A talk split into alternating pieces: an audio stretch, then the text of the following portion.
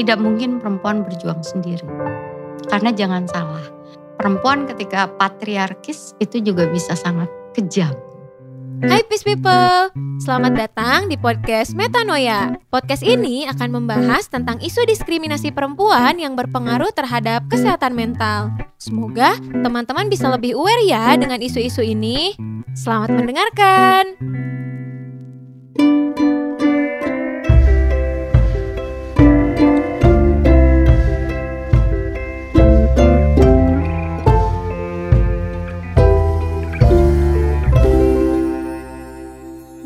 Bismillahirrahmanirrahim.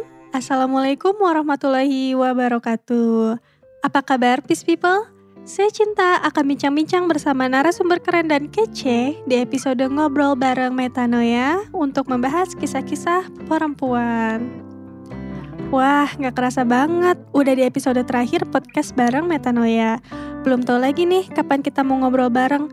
Jangan sia-siakan podcast yang berisi bareng cinta di Metanoia. Yuk Peace People, kita dengerin bareng-bareng. Kita sebagai perempuan, gimana sih caranya biar kita aware sama isu-isu tentang kekerasan terhadap perempuan juga? Hmm, Terutama tentang kekerasan seksual. ya sebelum bisa aware ke orang lain, aware dulu sama diri sendiri. Jangan ngomong saya peduli sama eh, sama sama teman saya atau sama perempuan atau semangat ikut seminar, ikut workshop tentang isu perempuan. Tapi ketika misalnya eh, pacaran atau ketika di rumah ya eh, nggak nggak dilakukan. Banyak yang secara pengetahuan cukup baik gitu ya. Eh, secara pengalaman juga eh, ini ini fakta juga yang saya tidak boleh tutupi. Banyak aktivis perempuan yang yang ternyata punya pengalaman buruk eh ya dengan pacarnya, dengan pasangannya. Ada tiba-tiba aktivis perempuan hilang gitu ya karena tahu-tahu dia hamil sama pacarnya. Oh, berarti antara pengetahuan, antara skill dengan tindakannya nggak selaras. gitu. Nah ini yang menurut saya juga PR ya untuk kita semua. Eh, walaupun di sini sebenarnya saya tuh paling tidak suka ngomongin isu perempuan hanya dengan perempuan. Sebenarnya paling ramai itu ngomongin isu perempuan dengan laki-laki. Nanti di-share ke laki-laki juga teh. Iya gitu ya.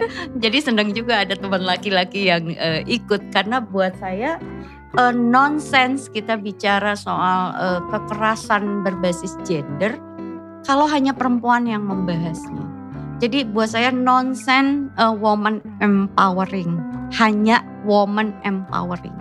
Karena man empowering juga sangat perlu karena begitu dua-duanya dapet begitu tahu bahwa budaya patriarki itu tidak hanya merugikan perempuan, tapi budaya patriarki juga merugikan laki-laki, maka akhirnya akan muncul saling menghargai dan saling percaya yang kemudian akhirnya kita bisa bergerak bersama-sama. Jadi, aduh, kok kalau ngomongnya isu perempuan-perempuan semua gitu. Nah, justru kita harus terbuka menurut saya gerakan laki-laki baru itu menurut saya sesuatu yang eh, sangat diperlukan karena tidak mungkin perempuan berjuang sendiri. Karena jangan salah, perempuan ketika patriarkis itu juga bisa sangat kejam. Kejam seperti apa teh? Iya, eh, ya mungkin contoh-contohnya banyak ya. Lihat aja kayak drama Korea, gimana sih mertua perempuan? ya, coba mertua perempuan itu itu perempuan, tapi sering kali gini, mis- atau eh, sekarang yang mungkin teman-teman udah nonton lah, filmnya Mulan, Mm-mm. tahu ya Iya. filmnya Mulan? Apa kata eh, bapaknya? Apa kata ibunya? Bapaknya mendukung kalau dia bisa bela diri. Iya. Tapi kata ibunya, dia ngomong apa? Perempuan mah gak usah kayak gitu. Perempuan mah jadi baik, jadi bagus kalau dia bisa nyenengin calon mertuanya. Bisa masak, bahkan manner untuk minum teh itu jauh lebih penting daripada misalnya bagaimana perempuan harus eh, menjaga dirinya, Mm-mm. bisa melawan ketika dia diserang. Betul. kan? Iya iya. Kadang-kadang kalau perempuan eh, patriarkis itu bisa bisa lebih Lebih kejam. biasa.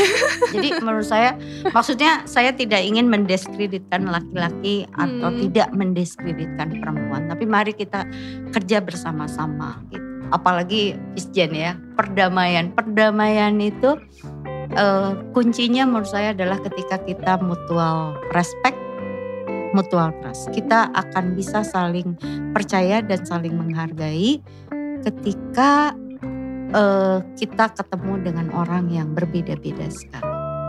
Juga saling menjaga diri ya teh. Iya. Hmm. Ada Mhm. saran dan masukan nggak dari Teh Ati sendiri eh, bagi generasi milenial khususnya perempuan biar kita bisa lebih memproteksi diri sendiri dan menjadi generasi yang berkualitas gitu Teh. Ya mungkin bukan hanya generasi milenial ya, karena Mhm. generasi milenial mungkin sudah punya pasangan, sudah menikah, bahkan sudah punya anak generasi alpha ya. Jadi ada eh, milenial, ada Gen Z, dan sekarang ada alpha. Nah saya pikir eh, zaman itu memang tidak tidak bisa eh, kita selalu kondisikan ya, yang eh, apa tekanan tekanan atau stresor dari lingkungan karena teknologi dan lain sebagainya itu sesuatu yang kita nggak bisa hindari. Yang harus dilakukan adalah bagaimana menguatkan resiliensi atau daya tahan mental kita. Cara melatihnya seperti apa sih? Eh, jangan salah, masalah itu bisa melatih eh, kekuatan mental kita gitu. Jadi justru kalau kita punya masalah itu kita sedang dilatih mental kita gitu. Nah, itu yang sebetulnya kita harus mulai gitu ya. Terus gimana sih perempuan supaya eh, lebih lebih kuat, lebih tangguh, lebih mandiri, lebih punya posisi tawar gitu ya. Berdayakan diri sendiri itu seperti apa? Hargai dulu tubuhmu, hargai isi pikiranmu, hargai perasaanmu, hargai ekspresi emosimu, sehingga ketika bertindak itu merugikan dirimu atau tidak. Ketika orang sudah tahu bagaimana memperlakukan dirinya sendiri dengan baik, maka sebetulnya itu akan dengan sendirinya juga bisa memperlakukan orang lain dengan baik. Jadi awalnya dari situ. Kalau mau berdaya. Masya Allah. Tetap ya asal mulanya dari diri kita sendiri. Iya, dan Mm-mm. itu perlu diolah. Eh, jadi menurut saya potensi kesadaran akan diri sendiri, akan tubuh, karena tubuh itu jujur dan cerdas. Jadi dia dia tuh sebetulnya nggak bisa dimanipulasi.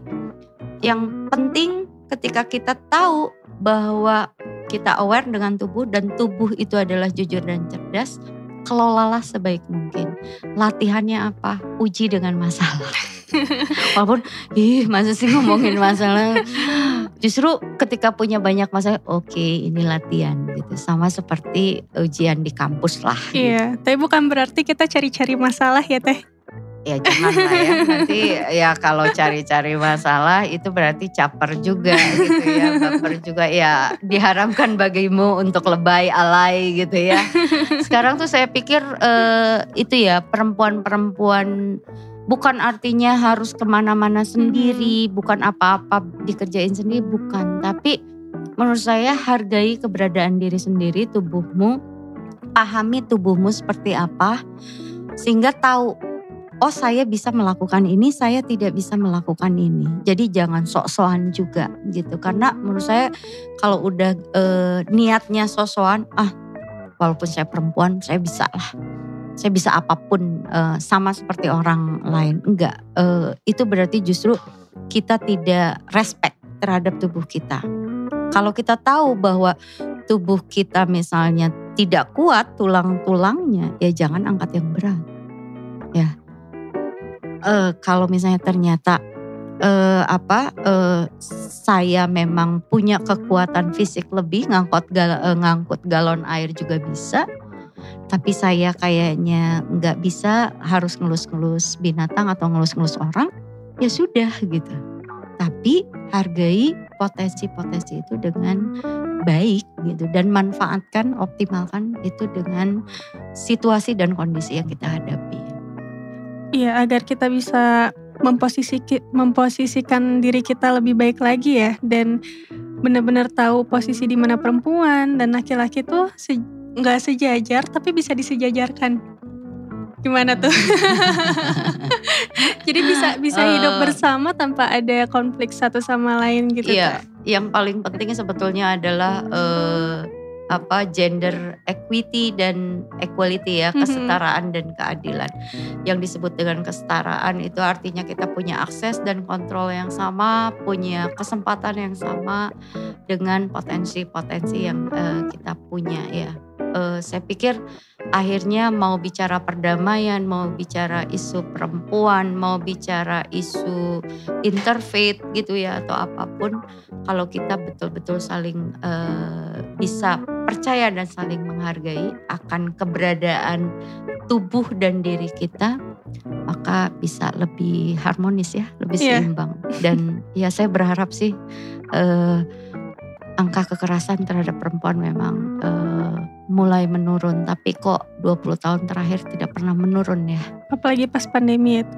Uh, ya, uh, ini makin berat lagi dan posisi yang paling banyak dirugikan atau uh, jadi masalah memang perempuan dalam kondisi pandemik ya.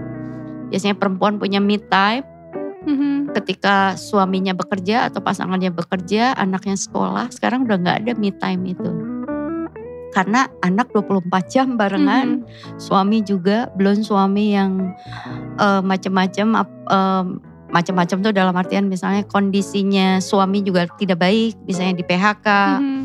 atau uh, kerja di rumah tapi banyak masalah hmm. gitu. Itu kan uh, ada banyak persoalan, belum relasi seksual, uh, kehidupan ekonomi kehidupan sosial juga berubah. Itu yang membuat mental shifting kita juga hmm, harus berubah dan perempuan banyak kena imbasnya ya dalam situasi pandemik. Uh, saya punya beberapa klien yang harus bercerai karena mengalami KDRT karena beneran COVID. Itu itu buat saya memprihatinkan. Baru karena COVID ini aja ya ada masalahnya. Iya, se sebelumnya baik-baik saja suami hmm. istri bekerja, anak-anak baik. Hmm. Tapi ketika pandemik empat bulan, uh, suami tiba-tiba temperamental karena tekanan bisnis, tekanan usaha, uh, dan ya kalau di kantor mungkin kan dari kantor ke rumah aja bisa sambil nenangin di jalannya. Hmm, Ini sekarang udah nggak ada lagi, abis laptop tutup ngamuknya ke nenanginnya pakai pelampiasan gitu ya teh iya itu Wah nggak ada habisnya cerita bareng Teh Ati uh, ini ya. iya. ya panjang banget. Pengen pengen terus cerita tapi udah gimana ya Teh? Waktunya udah habis ya. iya. Gak terasa kalau ngomongin perempuan. Mm -mm. Tentang psikolog, tentang perempuan, tentang isu-isu kekerasan itu nggak akan ada habisnya Teh karena emang seru untuk dibahas ya uh, semoga tidak hanya seru untuk dibahas, tapi juga uh, kita punya usaha, punya yeah. ikhtiar untuk meminimalisirnya atau menghilangkannya mm. ya, dan angka kekerasan terhadap perempuan bisa turun ya, yeah. dan kehidupan Amin. anak perempuan, remaja perempuan bisa lebih uh, aman. Mm -mm anak perempuan dan perempuan bisa punya akses untuk sekolah lebih tinggi, untuk dapat pekerjaan yang lebih baik, untuk punya karir lebih baik dan uh, punya posisi tawar bagaimana dia bisa menentukan hidupnya untuk dirinya sendiri bukan untuk orang lain. Semoga punya manfaat dan ini satu podcast yang menurut saya luar biasa. Harus lebih banyak ya bahas tentang uh, perempuan karena memang banyak persoalannya. Alhamdulillah Robil Alamin. Udah beres nih episode podcast Metanoia bareng Cinta kali ini. Banyak banget nilai-nilai positif yang bisa kita ambil dari perbincangan kita bareng narasumber yang luar biasa Terima kasih kepada Peace People yang sudah setia mendengarkan podcast Metanoia bareng Cinta. Kalian bisa banget loh sharing pengalaman dan cerita kalian di kolom komentar kami. Jangan khawatir, kalian juga bisa akses podcast ini di YouTube, Spotify, dan website Pisgen. Eits, jangan ke mana-mana ya. Tungguin kita di episode selanjutnya. Bye! Podcast ini dipersembahkan oleh kelompok Metanoia dari proyek Peace Sociopreneur Academy, kerjasama antara Peace Generation, Konvei Indonesia, PPI MUIN Jakarta, dan UNDP.